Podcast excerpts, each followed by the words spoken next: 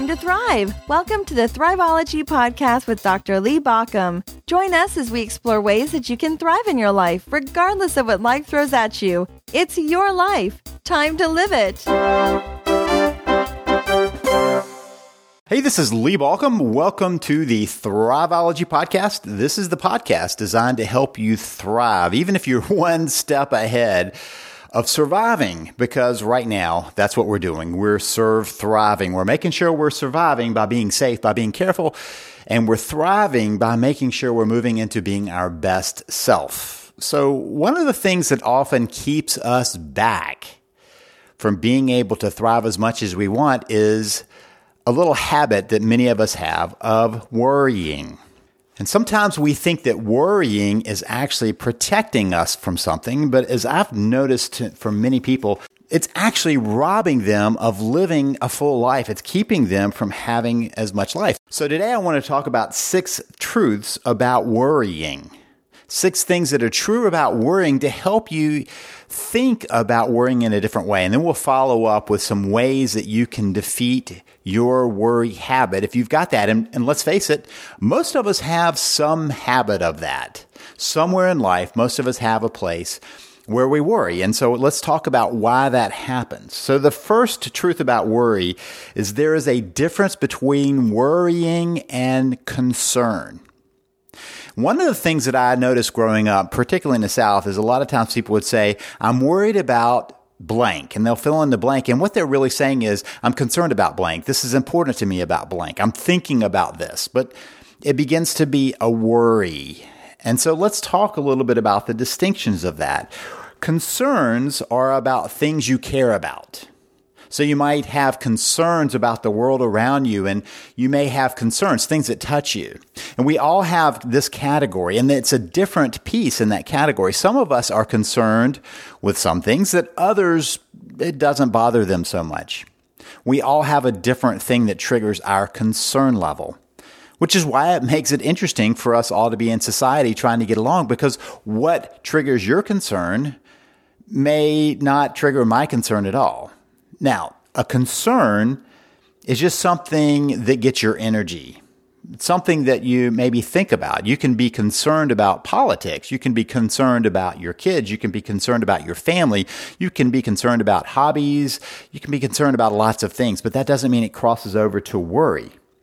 Because worry is a focus on the potential or possible negative outcome to something. A concern, I can have a concern about politics. But when I worry about politics or I worry about something political, I'm thinking about the negative consequences, the negative things that could come out about that.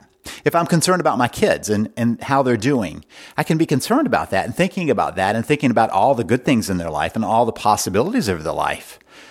But if I am worrying about something for my kids. I'm worrying about what might be a negative outcome. Same for myself. You know, I might have a concern about my health. So with my concern about my health, I do things to take care of it. I could be concerned about that by exercising, by watching my diet, by making sure that I'm getting the rest I need. And in that process, it's not wor- really that I'm worried about what might happen as much as I have a concern about that. So it motivates me to take action versus a worry about that.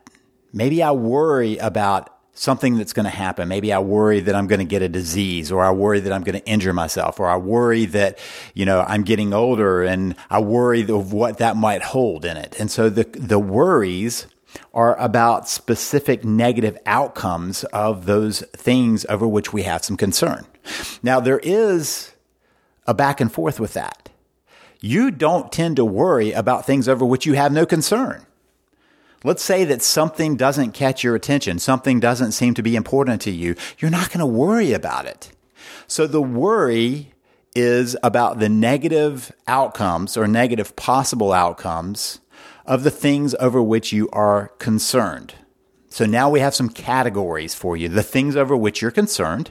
And if you've heard me talk about what we can and cannot control, you know that I have a circle of concern that encompasses all of those things over which you have some concern.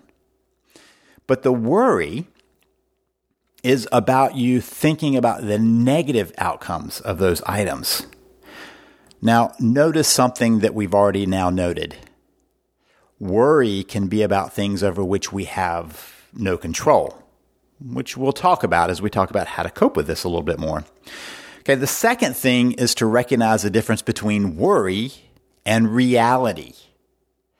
Worry and reality stand in stark contrast to each other because reality is the state of what is right now. Our reality is this moment. We humans have this capacity of thinking back to older moments of reality and thinking back about future possible moments of reality. And so you also notice that worry, thinking about the negative possible things that might happen, worry is future focused in reality orientation. You and I live in this present moment, but can think about the past and think about the future. So, in the moment, what's happening right now is not usually what has our worry. It's what's happening next or what's happening in the future. If I'm worried about something, I'm thinking about something that's just ahead of me. I'm thinking about something that's just beyond where I am right now. Maybe a minute, maybe uh, an hour, maybe a day, maybe a week, maybe two weeks, maybe a month, maybe six months, maybe further out years. I can worry about that. I can worry about what's coming down the road some people tell me that you know when they have their their baby they're they're overjoyed with the baby and then they start thinking who's my baby going to become? How's my baby going to grow up? What will my baby do as an adult?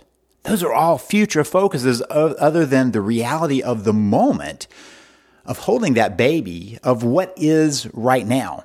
But let's say that something happens your baby starts coughing and it's not just your worry about dealing with the moment but what does that coughing mean? What if that baby is getting sick?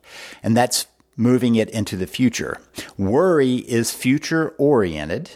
Reality is in this moment. When we're living in the moment, when we're entirely present with this moment, we're not worrying.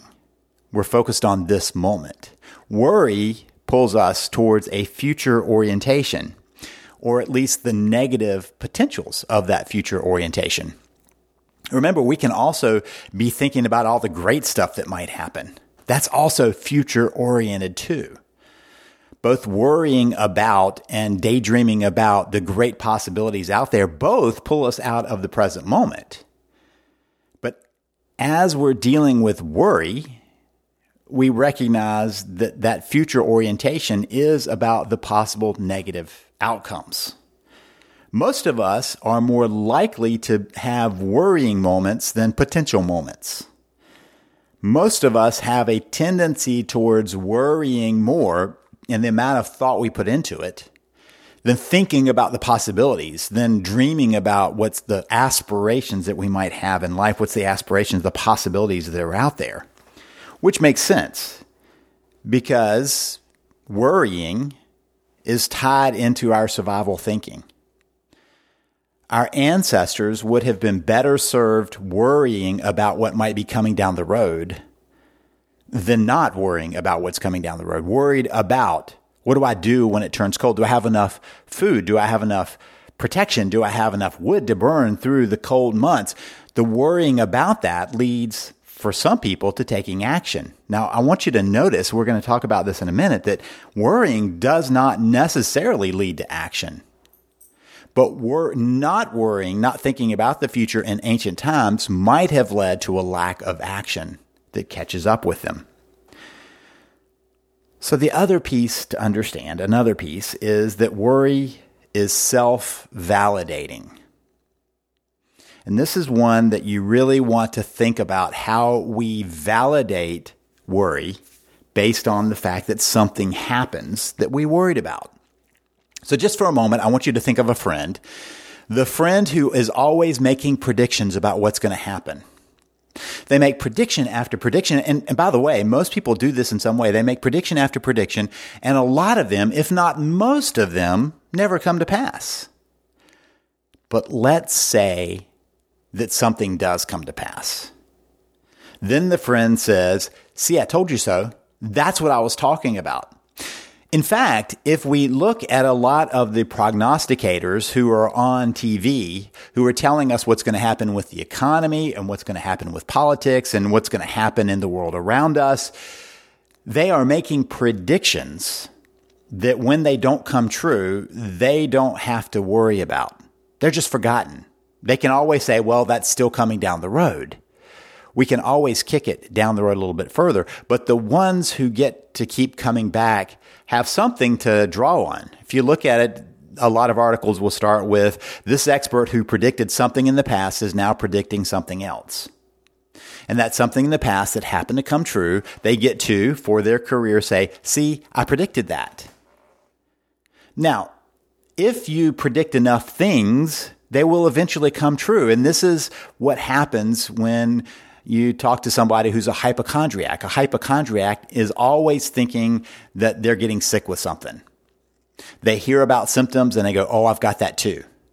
Now, we all have a little bit of that, but there are some who suffer with that enough that they are constantly checking in with doctors and other medical professionals to see if something indicates something worse. So now let's be honest about life you and I are going to get sick at some point, might have an injury at some point. Something's going to happen to us at some point. And so a hypochondriac, eventually, if they keep saying, I think I'm sick, I think I'm sick, I think I'm sick, eventually they're going to be sick and they get to go, see, I told you so. My wife tells me about this tombstone that's out there somewhere that says, I told you I was sick. And that's kind of what happens with people who suffer from hypochondriasis they eventually are going to be right.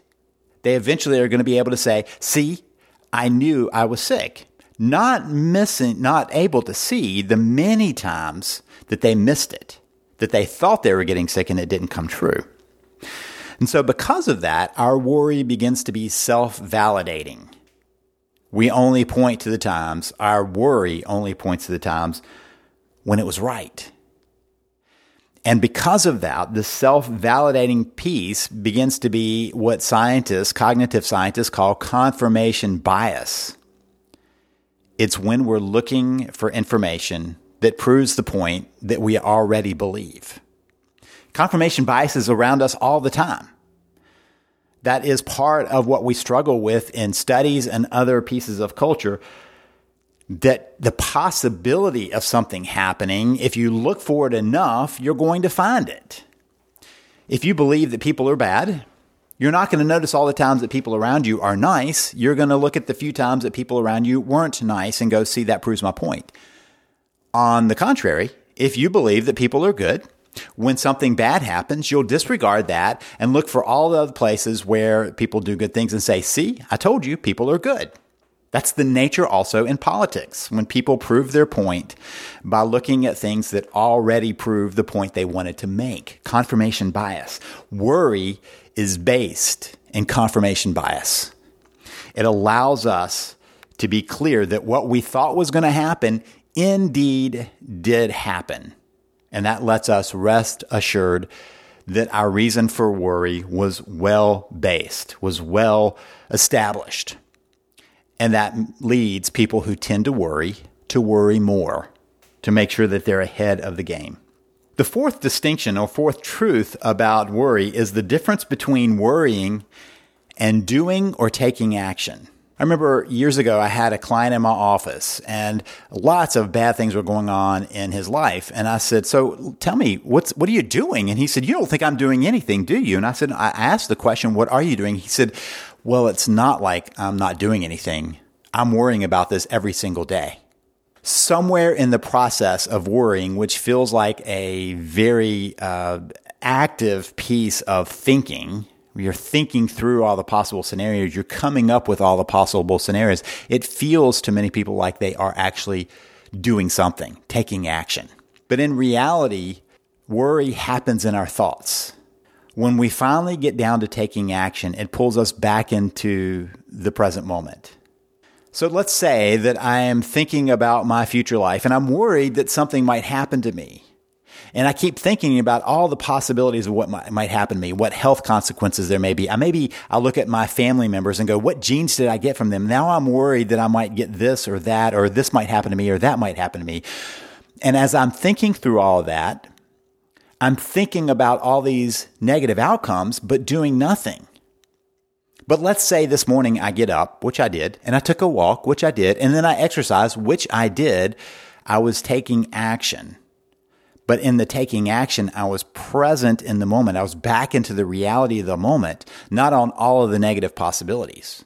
I was working through how do I change the possibilities in the front of me towards where I want to go. When we take action towards our goal, we're back in the present moment.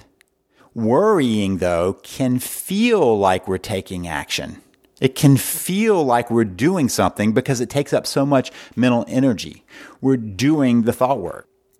Now, it's possible that somebody makes a great living worrying. And in fact, I think that is often what attorneys do. They worry about all the possible negative outcomes. And so they work to mitigate that. So they think through what might happen here. Now, how can I mitigate that? See, if worry leads to action, there's a possibility that it actually moves things in a positive direction. But for most people, it stops with worry. In fact, because so many people are worried about things over which they have no control, there is really no action they can take. If I'm worried about a loved one's actions, I don't have control over that. So when I spend my time thinking about all the negative possibilities of what might happen with that loved one, a spouse or a child or a parent or a friend or somebody else, and yet I have no control over that, I can't do anything. And yet I still feel like I've done something just in the worry. Which brings us to the truth number five that we worry about things over which we've attached our sense of self. When you think about who you are, you may narrow it down to just thinking about here, this is me, right? My person, my body, my thoughts in my body. And yet, research shows that we attach to things around us. I remember how true this was uh, several years ago when I visited Morocco my daughter and I uh, did some uh, a tour of Morocco. It was a great time for us to be together. But when we got back, I began to notice all of the troubles and all the issues I would read about that probably were in my newsfeed before about Morocco. And I suddenly was concerned for the people there. I was suddenly concerned about what might happen there. I'd attached my sense of self to that place.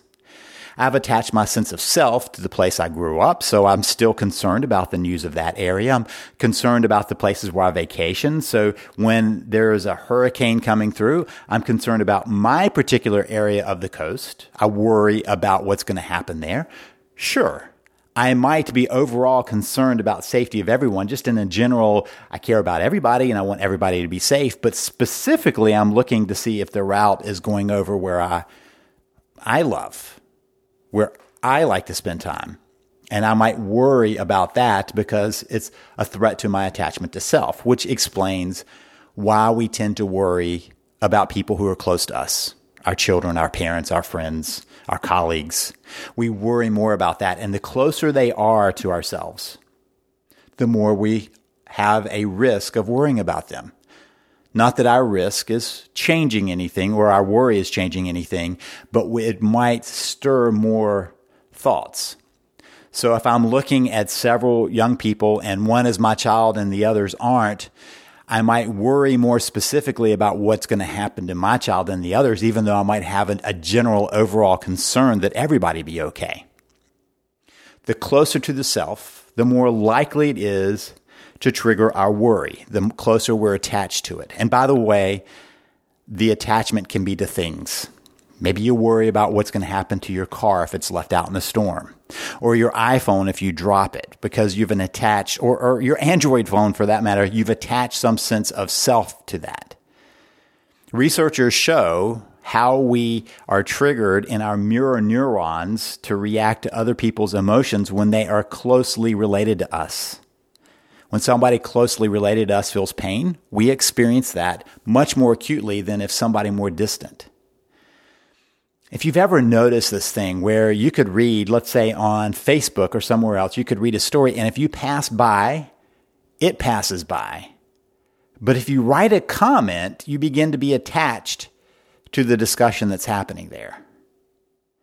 because you've attached your sense of self to that piece, which leads us to the fact that we tend to worry about things that are more closely related to our sense of self. Now, the sixth truth is something that helps us distinguish between worry and anxiety. It can feel a lot the same, but when I talk with people that are just dealing with anxiety and ask them, Hey, what, what are you anxious about? Sometimes they will say, I don't know. I just feel very anxious. And it's a very generalized sense. It's a sense of unease that spreads across lots of their life. Worry, though, is generally aimed at something specific. It has specificity to it. So when somebody says, I'm worried, they generally can name what they're worried about. I'm worried about what's going to happen next year with my kids in school. I'm worried about my kids driving. I'm worried about my kids going to college. I'm worried about my kids moving out. I'm worried about my kids getting a job. I'm worried about on it goes. That's specific. In other words, the more specific something is, the more it's likely to be about your worries. The more generalized it is of just having a general sense of feeling in your body of anxiety, because anxiety often is experienced in our body as a generalized state of unwell being. That's different than when it's focused on something specific. I'm worried about that spot on my leg is different than just going, I'm generally worried about things. I'm generally anxious about life. So this begins to create an area that we can explore further because the more we can be objective about the roots of our worry, the roots of what's driving the worry, the more we can take that back. So the six truths again about worry. Number one, worry is different than concern. Worry is having a focus on the possible negative outcomes of the areas over which you have concern, the people, the things over which you have concern. Number two, worry is different than reality because reality is in the present moment. This moment delivers you reality. Worry is about the negative potential, which is future focused. Number three, worrying is self validating. When we worry about things, we keep track of the things that come true and forget about all the things we worried about that never came to pass. Number four, worry is different than doing or taking action, even though sometimes it feels like when you're worrying, you're actually doing something because you're doing the mental energy of thoughts. Number five, worry is most closely attached to the things to which we most closely attach we are more likely to be triggered to worry about things that we've attached our sense of self to than other things. And finally, worry has specificity. Number six, worry has specificity and anxiety is generalized. When we're specifically focused on one thing that could go wrong, that's worry. In our next episode of Thriveology, we'll talk about how you can begin to reduce your own level of worrying. This is Lee Baucom wishing you the best as you work to build your thriving life.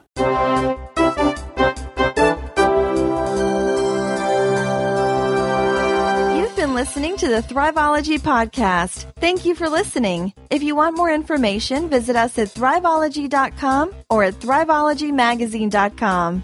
Remember that Thriveology is spelled T H R I V E O L O G Y. It's your life. Time to live it.